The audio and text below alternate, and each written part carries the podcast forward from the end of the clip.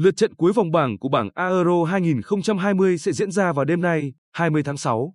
Ngoài Italia đã sớm đoạt vé vào vòng 1/8, xứ Wales và Thụy Sĩ đều phải căng mình chiến đấu để tránh cảnh sách vali về nước sớm. Với 4 điểm có được sau hai trận cùng hiệu số dương 2, đội tuyển xứ Wales của huấn luyện viên Robert đứng nhì bảng A và có rất nhiều lợi thế trước lượt đấu cuối. Bởi chỉ cần một kết quả hòa, họ đương nhiên giành quyền đi tiếp với tư cách nhì bảng.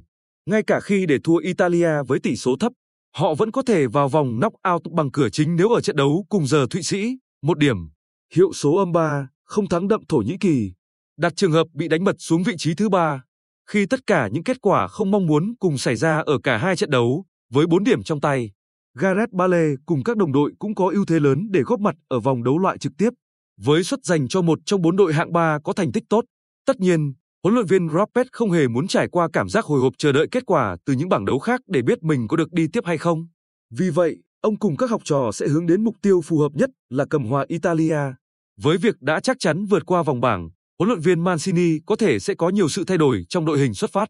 Điều đó vừa giúp nhiều trụ cột được nghỉ ngơi để chuẩn bị cho những trận đấu căng thẳng phía trước, vừa tạo cơ hội cho một số gương mặt mới làm quen với không khí thi đấu ở một giải đấu lớn. Đang rất thành công với việc thay đổi diện mạo đội tuyển Italia bằng lối chơi tấn công rực lửa.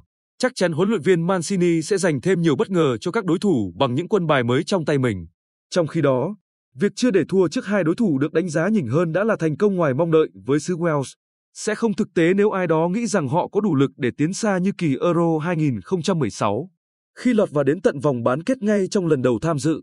Nhưng nếu không dám sở hữu một ước mơ lớn thì sẽ khó có thành công. Và sự tỏa sáng đúng lúc của Gareth Bale đã đem đến cho đội bóng này cơ hội lớn tạo nên bất ngờ.